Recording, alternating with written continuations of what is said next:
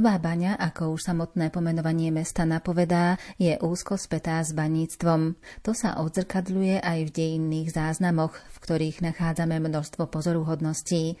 Niekdajšiu slávu i život novobanských baníkov poodhalíme s historičkou a kurátorkou Pohronského múzea v Novej bani Hanou Zduchovou. Zaznie hudba podľa výberu Diany Rauchovej. Technicky spolupracuje Pavol Horňák a príjemné počúvanie vám praje Andrea Čel Šalková.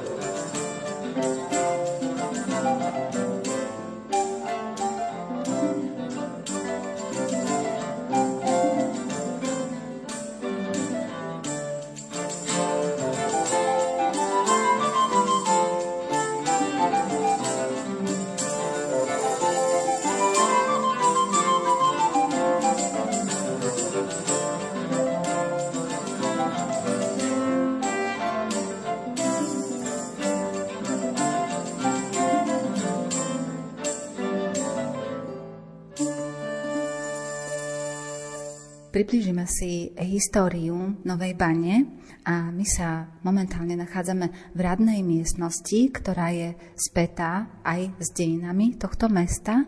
Ak by sme mohli najskôr začať s tými dejinami, ktoré sú späté so vznikom Novej Bane ako mesta. Prvá písomná zmienka o osade Sevny, ktorá vlastne bola počiatkom mesta Nová Baňa, pochádza z roku 1337. Prvá písomná zmienka o Mestskej rade a Richtárovi je až z roku 1345. Ak ideme rozprávať o prvej listine, ktorá bola priamo vydaná už pre mesto, preukázateľne pre mesto Nová Baňa, tak tá je z 21. januára 1355. Je to tzv. metačná listina a vydal ju uhorský pánovník Ľudovit I. Veľký z rodu Anžu. Vyslovene pre mesto Nová Baňa. Vytyčujú sa tu chotárne hranice mesta. Zaujímavá je tým, že ani behom tých storočí sa tu chotárne hranice nejak veľmi nemenili, neupravovali, čo už potom vyplýva práve z geografickej polohy mesta Nová Baňa. No a teraz sa nachádzame teda v miestnosti, ktorú my aj v múzeu voláme radná miestnosť. Je to veľmi krásna miestnosť zdobená portrétami uhorských panovníkov z konca 18. storočia, tieto zobrazenia sú malované technikou malby do suchej omietky, volá sa to technika aseko. No a v podstate môžete vidieť zobrazených panovníkov, ktorí sú nejakým spôsobom prínosní buď priamo pre históriu Novej Bane, alebo všeobecne pre bánske mestá. Ak vám môžem ich vymenovať, tak tu máme vlastne portrét neznámeho panovníka, ktorý je teda s najväčšou pravdepodobnosťou byzantský cisár Konštantín I. Veľký, ktorý sa zaslúžil o to, aby sa zrovnoprávnilo kresťanstvo tým známym milánskym ediktom z roku 313. Ďalej tu máme zobrazeného uhorského kráľa, zakladateľa Uhorského kráľovstva, svätého Štefana I. alebo potom kráľa Ladislava. Ďalej pokračujú portréty cisárom Ferdinandom I, kráľovnou Máriou, čo vlastne bola Mária prvá dcéra Ľudovita I. Veľkého. Hneď vedľa pod vystavenou replikou metačnej listiny je portrét uhorského panovníka Ľudovita I. Veľkého. To je vlastne panovník, ktorý je pre históriu Novej Bane absolútne kľúčovým. Potom pokračujú zobrazenia Máriou Teréziou, Jozefom II, Karolom III, no a vlastne končíme Žigmundom Luxemburským, Žigmund Luxemburský, takisto veľmi dôležitý v histórii Novej Bane, pretože je to jediný panovník, o ktorom máme písomne potvrdené, že bol naozaj aj fyzicky prítomný v meste Nová Baňa. Tu 7. februára 1405 vydal slobodu dolovania pre obyvateľov bánskych miest. Tiež napríklad v 1434 vydal pre Novú baňu jarmočné privilégium, veľmi dôležité.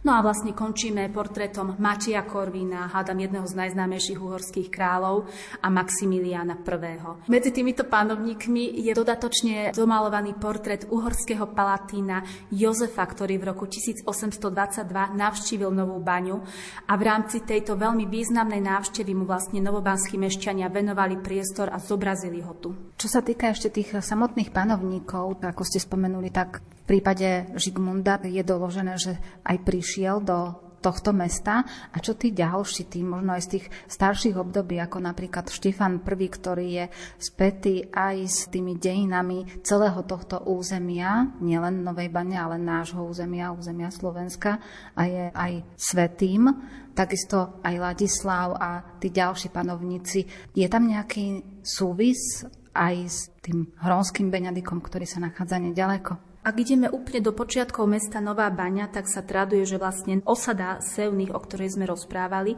vznikla medzi potokmi Bukovou štiavnicou a Jedlovou štiavnicou, tak sa nazývali.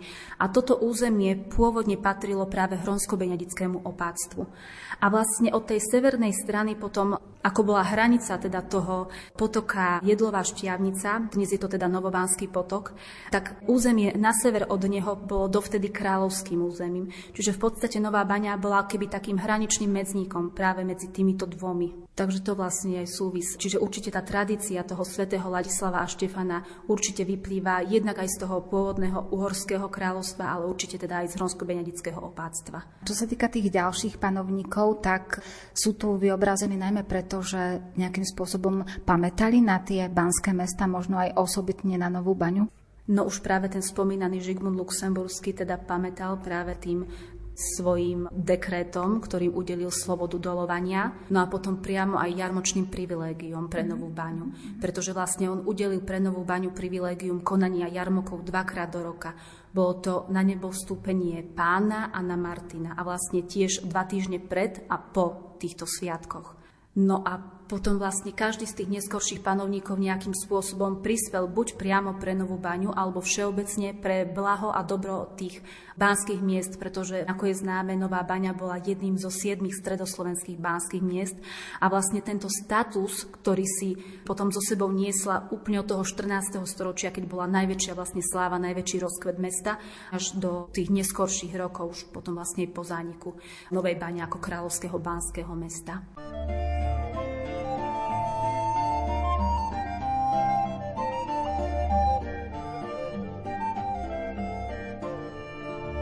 Wir bringen dir heut Brot und Wein, lass dir die Gaben gefällig sein. Wir bringen dir heut Brot und Wein, lass dir die Gaben gefällig sein. Ich habe leere Hände, denn sie sind Gottes. Haar, du schwerst in meine Füße, weil ihnen es nahe liegt war.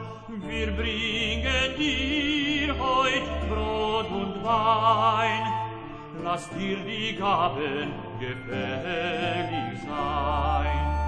Mein Mund ist stumm und wortlos, er kann es mit leis Worte nicht. Mein Aug ist triebes, Übersag in der Herzen dein Gesicht. Wir bringen dir heut Brot und Wein, lass dir die Gaben gefällig sein. Mein Fels ist voller Trauer, hier die Dingen, Dinges nach, das Feld, das Himmels, aber dies die unbestellt und bracht. Wir bringen dir heut Brot und Wein, was dir die Gabe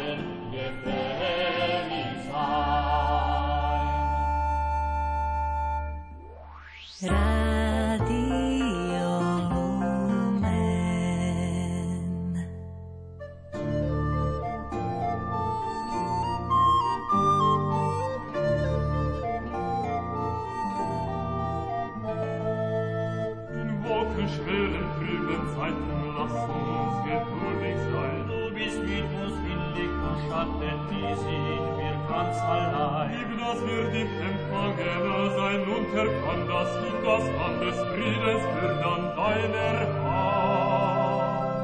In wolkenschweren trüben Zeiten lass uns geduldig sein. Du bist mit uns in Licht und Schatten, die sind wir ganz allein. In jubel freundenreichen Zeiten, Herr, lass uns dankbar sein. Du bist mit uns in Licht und Schatten,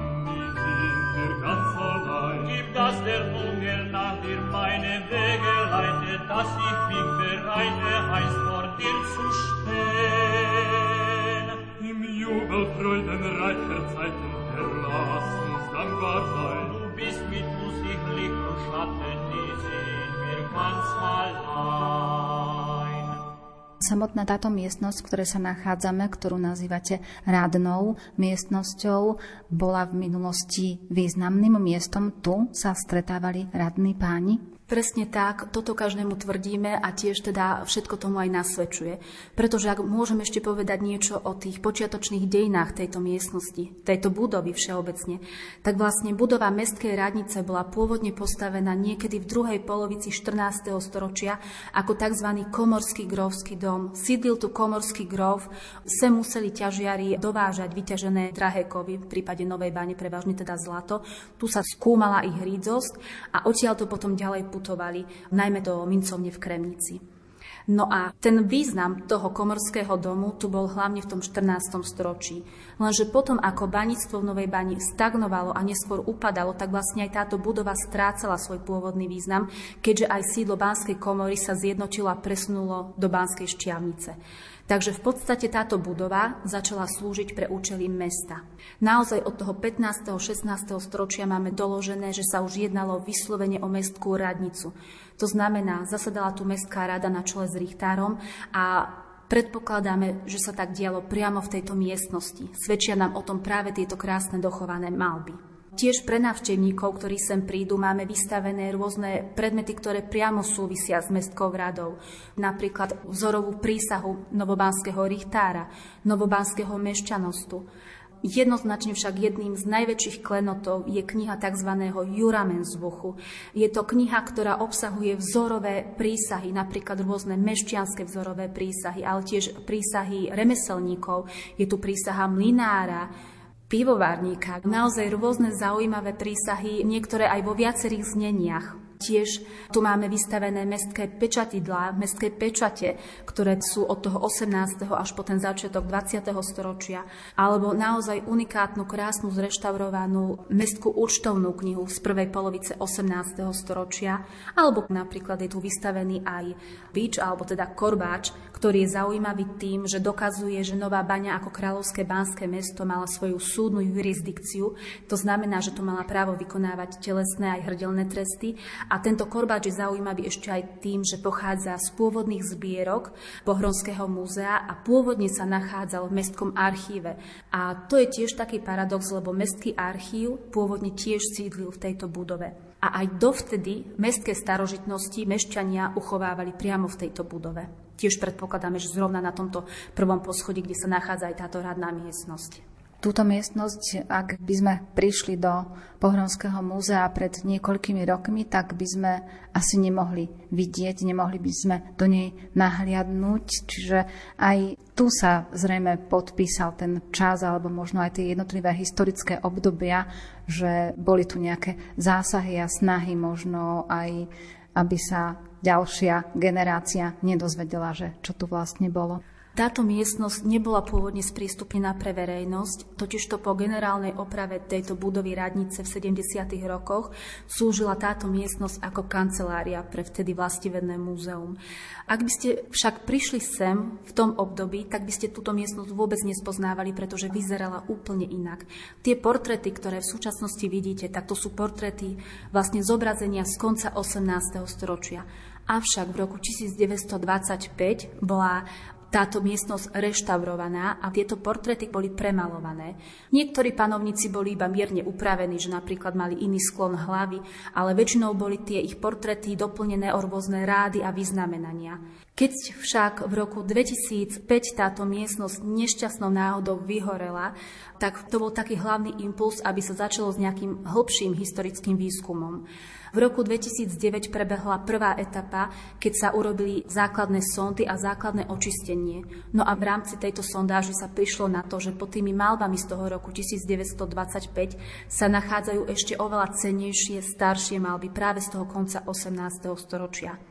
Pristúpilo sa teda k ich pôvodnému odokrytiu, záchrane a reštaurovaniu. Tieto práce robil akademický sochár pán Juraj Maták z Levoče, no a tie tri etapy reštaurovania mohli prebehnúť aj vďaka donačnému systému Ministerstva kultúry Slovenskej republiky.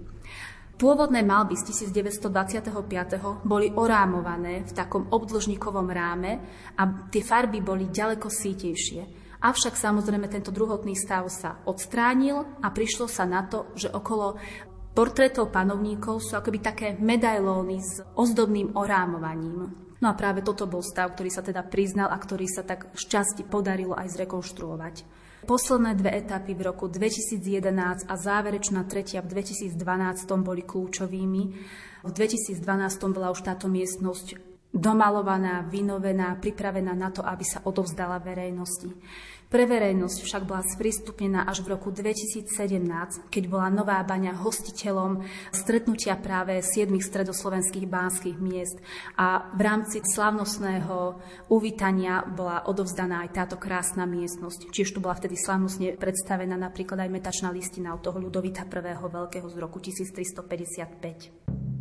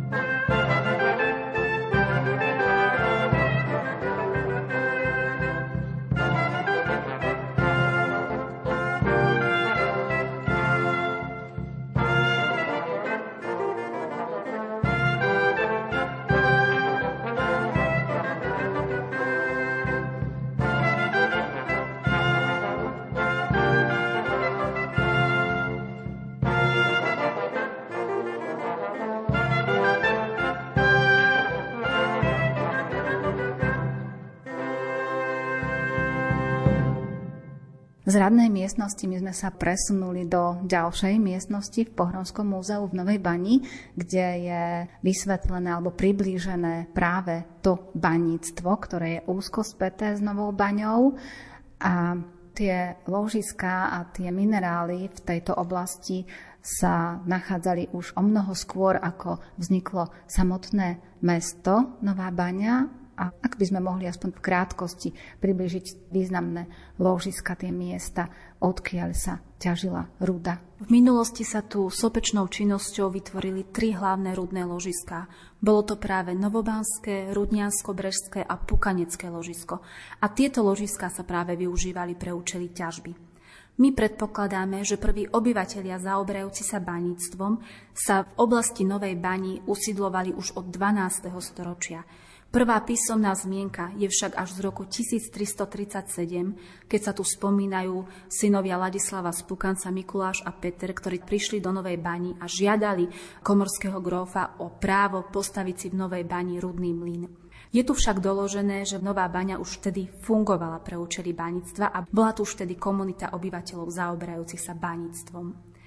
Naozaj tie počiatky najväčšieho rozmachu siahajú do 14. storočia, keď boli v Novej bani objavené pomerne bohaté ložiska, bohaté povrchové ložiska, teda prevažne zlata. Tieto povrchové ložiska sa však postupne rýchle vyčerpali čo znamenalo, že baníci museli prechádzať čím ďalej do väčšej hĺbky a tu nastáva problém, lebo jednak tie nálezy už neboli zďaleka také bohaté ako v tom 14. storočí a zároveň nastáva veľký problém s podzemnou vodou, ktorá jednotlivé štvolne a šachty začala zaplavovať a tým vlastne znemožňovala túto ťažbu. Naozaj v tom období 15. storočia môžeme povedať, že tu baníctvo stagnovalo.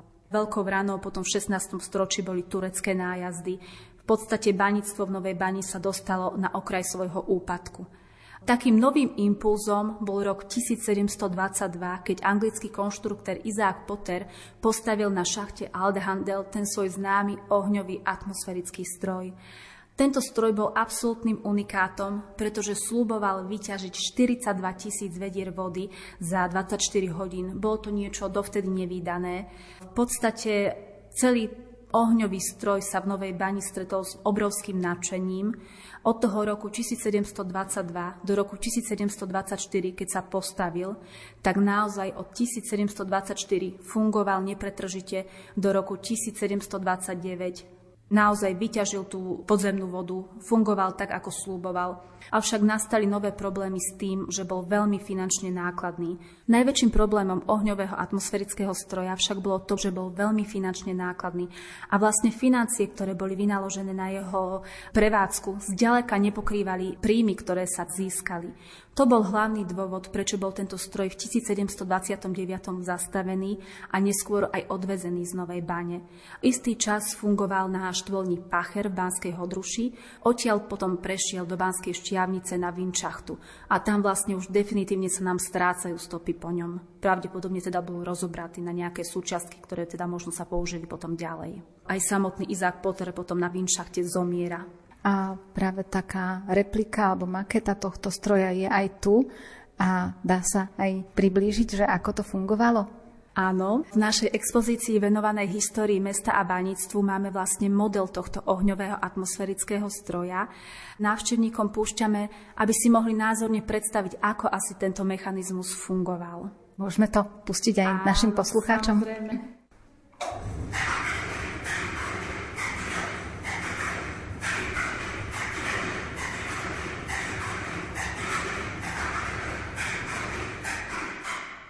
Tento zvuk, ktorý sme práve počuli, tak takýmto spôsobom sa ozýval, ale možno hlasnejšie, novou baňou tento stroj, keď fungoval. Presne tak, tento mechanizmus je v mierke zhruba 1 ku 20. V realite predpokladáme, že tento Potterov stroj mal zhruba 10 metrov na výšku. Čiže naozaj bol to obrovský kolos a ten zvuk musel byť teda patričný.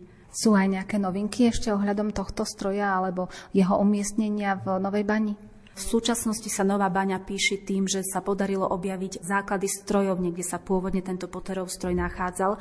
Bolo to na šachte Aldhandel. V spolupráci mesta Nová baňa s Archeologickým ústavom v Nitre a občianským združením Nová baňa sa pristúpilo k odokrytiu náleziska ohňového atmosférického stroja práve na šachte Aldhandel. Začalo sa postupné odokrývanie a teda obrovská radosť toho, že sa zistilo, že toto nálezisko je naozaj krásne zachované. Baníctvo malo väčší rozmach v tom 18. storočí, tak toto môžeme v tých dejinách pozorovať? Najväčší rozmach bol jednoznačne 14. storočie. Avšak po tom oživovacom impulze práve predstavovaného ohňovým atmosférickým strojom nastalo znovu také menšie obdobie úpadku. A znovu ďalším impulzom bol rok 1785, keď sa našli pomerne bohaté náleziska na krížení žil Jakub a Jozef. Čiže toto bol také ďalšie obdobie, keď zasvietila novobanskému banictvu taká nádej, že naozaj ešte sa vschopí do tej svojej niekdajšej slávy. Práve toto obdobie konca 19. storočia je potom typické napríklad vybudovaním novobánskeho tajchu. Voda z novobánskeho tajchu potom poháňala rôzne bánske stroje v tzv. severnom rudnom revíri. Lenže opäť, čo náhoda nechcela, v roku 1810 pri veľkej prietrži mračien bola pretrhnutá aj hrádza tajchu, čiže v podstate zničili sa mnohé prívodné jarky, nádrže, no a vlastne znovu stagnovalo novobánske baníctvo. Z tejto bany sa už potom nikdy nepozbieralo. Definitívne bane v Novej bani boli uzavreté 17. mája 1887. Určité pokusy o obnovenie ťažby potom boli aj v 30. rokoch 20. storočia, avšak tá niekdajšia sláva sa už nikdy nepodarila prinavrátiť. Oficiálne je to uzavrené tak, že vzhľadom k nákladom, ktoré by bolo nutné vynaložiť, by tie zisky boli neumerne nízke. A čo sa týka postavenia samotného mesta Nová Baňa v rámci tých banických miest, tých siedmých banických miest, ktorých bola súčasťou, tak bolo to také rovnocenné, alebo ju vnímali ako v takom závese, možno za tou slávnejšou banskou šťavnicou, prípadne kremnicou? V tých počiatkoch Nová Baňa vznikala ako rovnocenný člen. Bola naozaj hrdým členom siedmých stredoslovenských banských miest. Ten status rovnocenosti on tam zostával ale z pochopiteľných dôvodov vždycky hlavná bola Banská šťavnica a Kremnica. To boli vždy vedúce stredoslovenské banské mesta.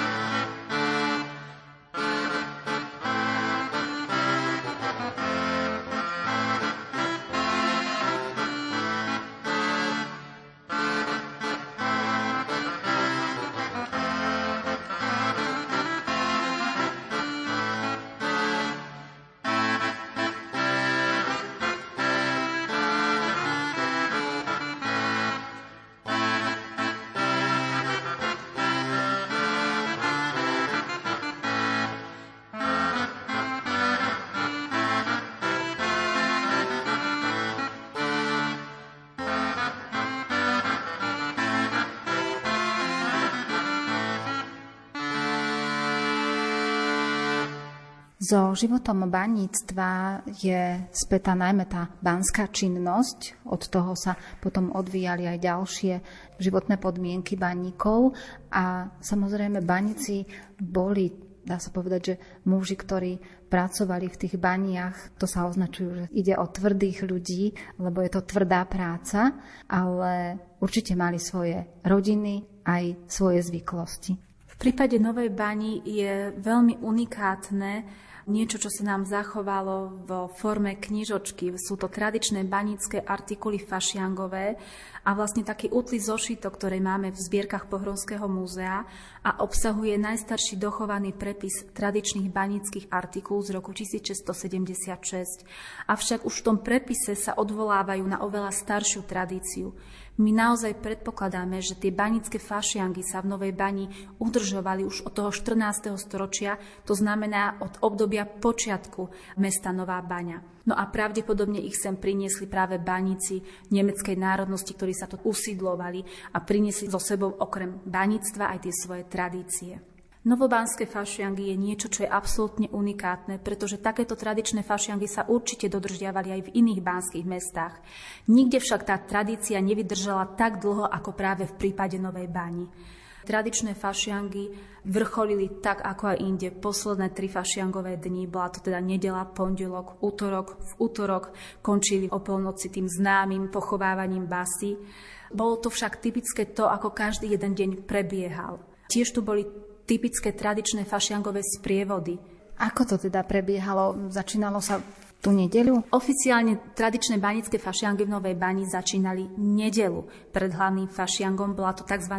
darovaná nedela, keď sa vybraní novobánsky banickí mládenci, tzv. aušusníci, ktorých bolo 8 až 10, zišli v dome tanzmajstra. Tanzmajster bol vlastne hlavný predstavený banickej mládeže, zároveň bol členom mestskej rady, čiže on bol takým prostredníkom medzi mestkou radou, jej nariadeniami a medzi požiadavkami novobánskej mládeže. Z tohto domu tancmajstra sa potom vybrali slávnostným sprievodom, na čele ktorého kráčala banická muzika, cez Novobánske námestie. A vlastne ten sprievod mal oznamovať Novobánčanom, že nadišiel čas fašiangu a pozývať ich na tradičnú banickú fašiangovú zábavu.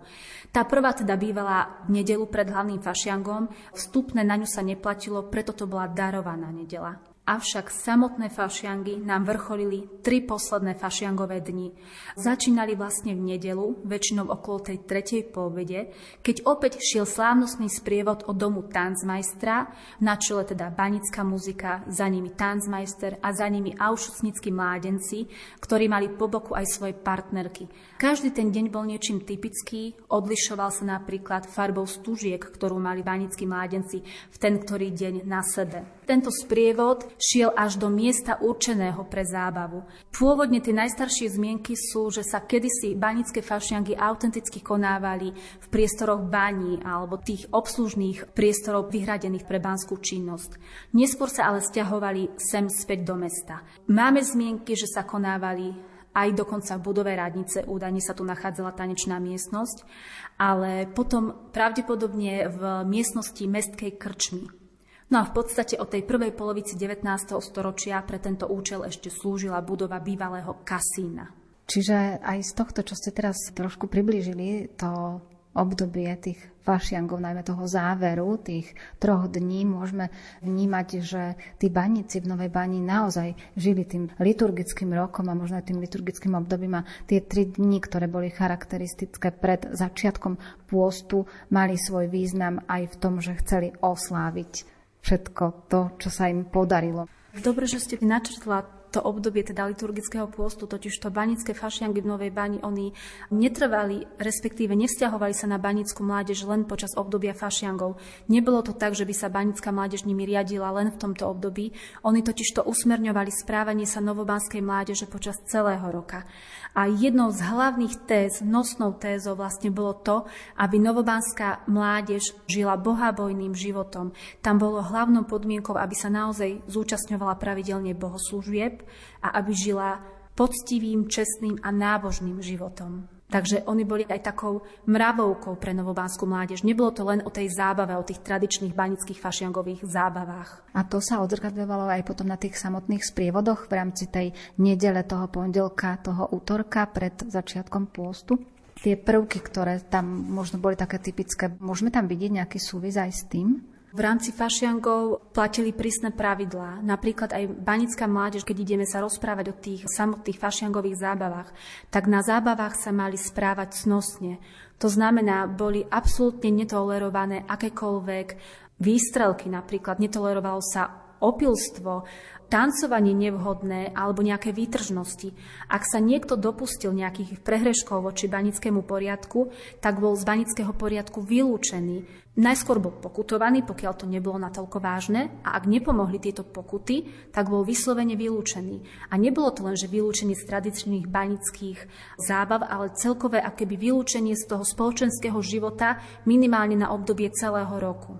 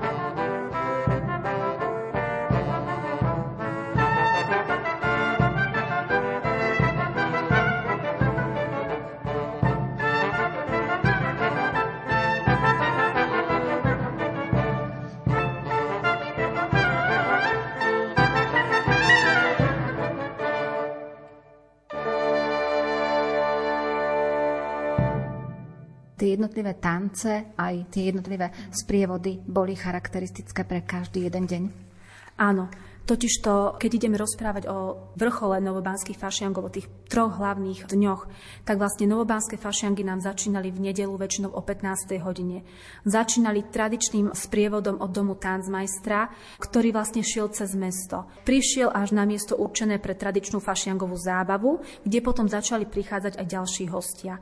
Väčšinou vážení hostia po privítaní samotného tancmajstra. Mali ešte dostatok času na nejaké družné debaty alebo zoznamovanie sa, lebo tá samotná fašiangová zábava potom väčšinou začínala až okolo 6. až 9. hodiny večer. Zaujímavé je, že prvým otváracím tancom bol tzv. lašút. Bol to nejaký pomalý dvojkrokový čardáš, ktorý sa tancoval len pri tejto jedinej príležitosti a už viackrát počas fašiangov sa nezopakoval. Ďalším typickým tancom práve v túto nedelu bol tzv. zavdávaný tanec. Bol to tanec, keď vlastne tancmeister, respektíve prvý mládenec, si zvolil spomedzi zúčastnených dievčat takú hlavnú dievčinu, ktorá bola pokladaná za najcnostnejšiu, ale väčšinou teda to bola nejaká najzámožnejšia dievčina.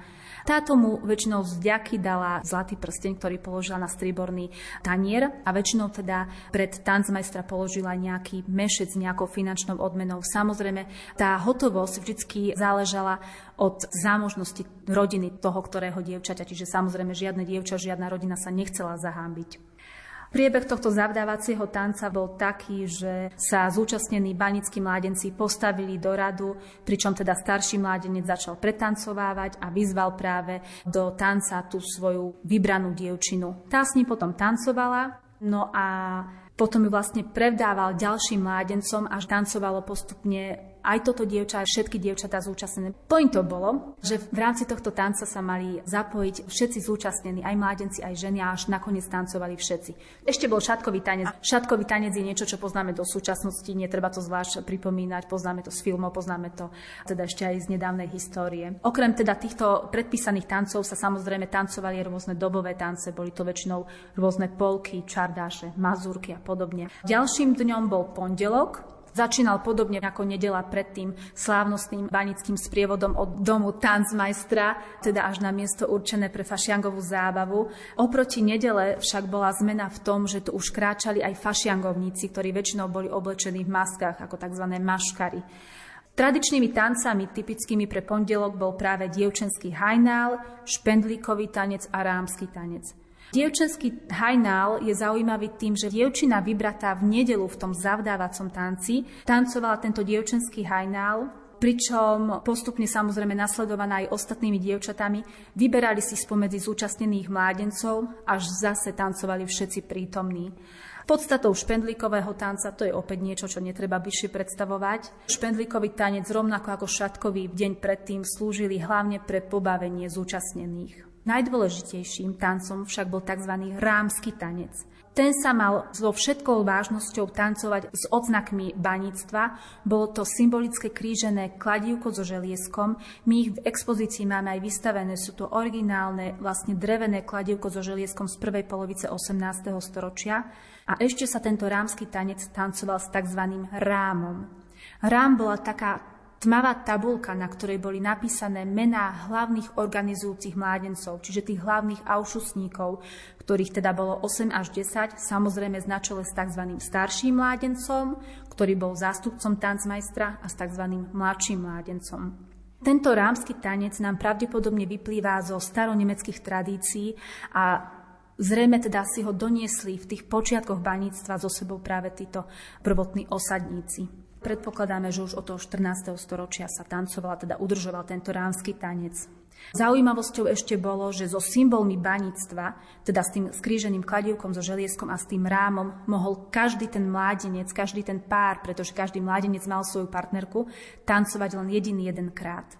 Ďalší deň, potom v útorok, takisto začínal tradičným sprievodom. Opäť bola tradičná zábava, tancovali sa tie vtedy teda populárne klasické tance ako rôzne čardáše, mazurky. Tiež sa napríklad zopakoval aj dievčenský hajnal kvôli tomu, aby opäť tancovali všetci zúčastnení. Zmenou oproti predchádzajúcim dňom však bolo to typické pochovávanie basy, ktoré poznáme aj do súčasnosti. Väčšinou začínalo okolo 21. hodiny, no a prebiehalo tak, že sa nejaký z Novobánčanov prezliekol za kňaza, ďalší za organistu, potom niektoré ďalšie dievčatá boli prezlečené za tzv. plačky. No a vlastne obchádzala sa prikrytá basa, pričom kňaz s organistom sa s ňou lúčil, plačky plakali, aby to bolo celé také tragikomické. Väčšinou sa do toho vyťahovali rôzne príhody, ktoré sa reálne stali v meste. Opäť samozrejme primárne to slúžilo pre pobavenie zúčastnených. Končilo to tak, že vlastne všetci zúčastnení obchádzali basu, aby sa s ňou symbolicky rozlúčili, pričom do nej vhadzovali peniaze. Tie peniaze boli dôležité kvôli tomu, že potom slúžili ako časť základov pre usporiadanie fašiangov v ďalší rok. Definitívne vlastne nám fašiangy potom končili o polnoci. O polnoci sa fašiangová zábava rozpustila, fašiangoví mládenci a ošusníci museli domov odprevadiť zúčastnené dievčatá aj s ich rodinami, vrátili sa späť do domu tanzmajstra, tam väčšinou buď ešte v ten deň alebo na ďalší deň prepočítali príjmy a to vlastne potom bol základ, aby sa mohli začať pripravovať fašiangy v tom ďalšom roku.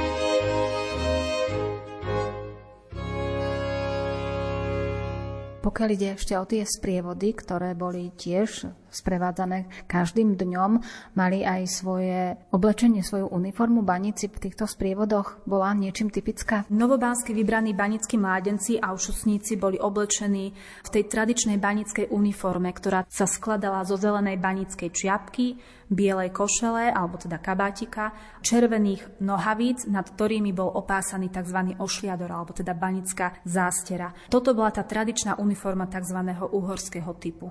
A naozaj každý ten tradičný fašiangový deň bol typický v tom, že títo banickí mládenci sa odlišovali farbami stúžiek, ktoré mali pripevnené. Jednak stúžky mali na zelenej banickej čiapke a tiež mali pierka pripevnené na kabátiku. No a líšilo sa to v tom, že v prvý deň z prievodu v nedelu mali rúžovú stúžku, v druhý deň mali bielu a v posledný, v útorok, na znak smútku za odchádzajúcim fašiangom mali belasu a v tento deň napríklad mali oblečené aj tmavé nohavice.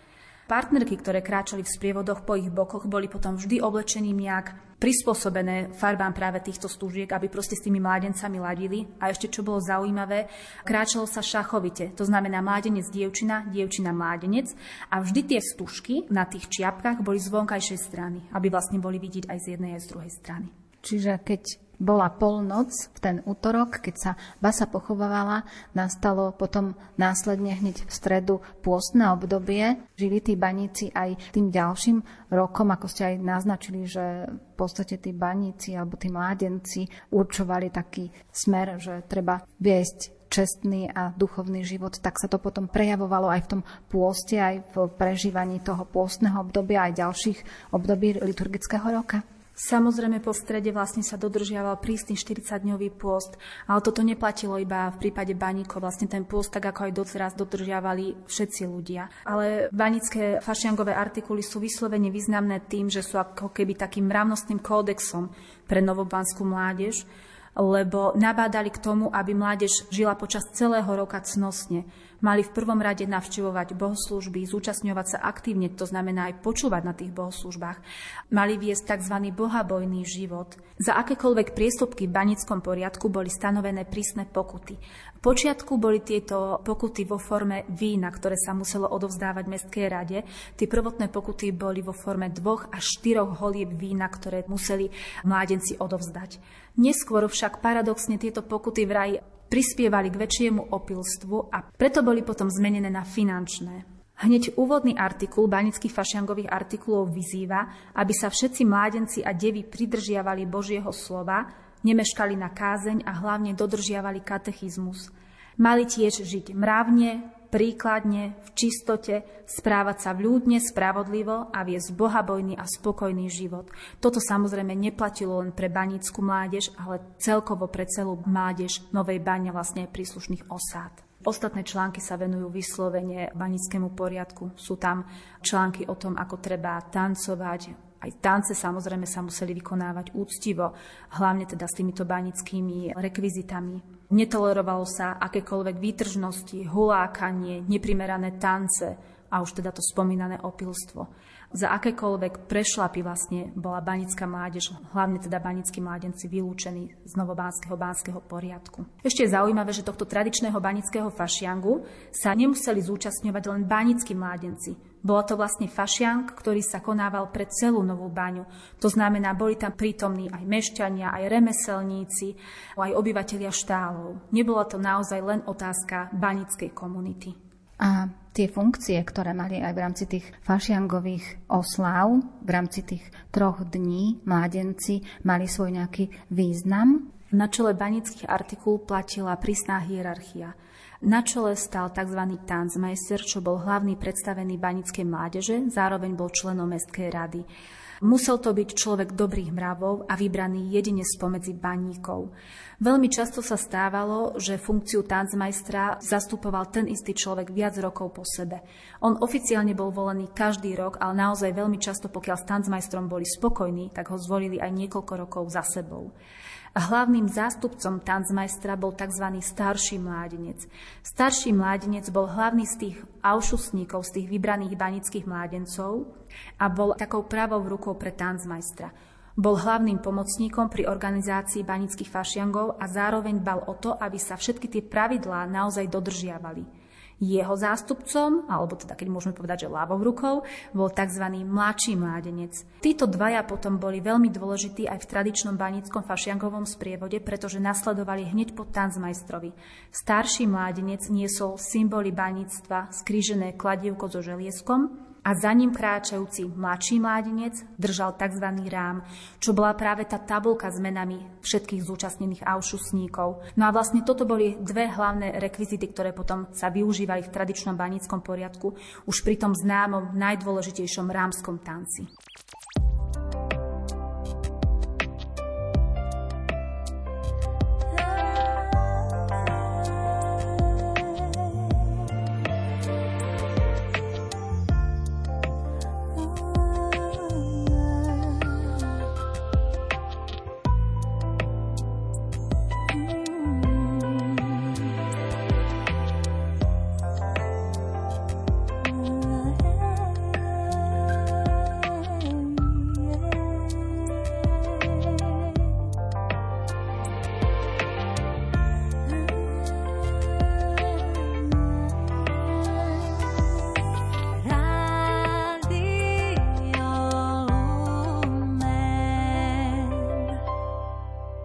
Časť dejín Novej bane a život baníkov nám poodhalila historička a kurátorka Pohronského múzea v Novej bani Hanna Zduchová.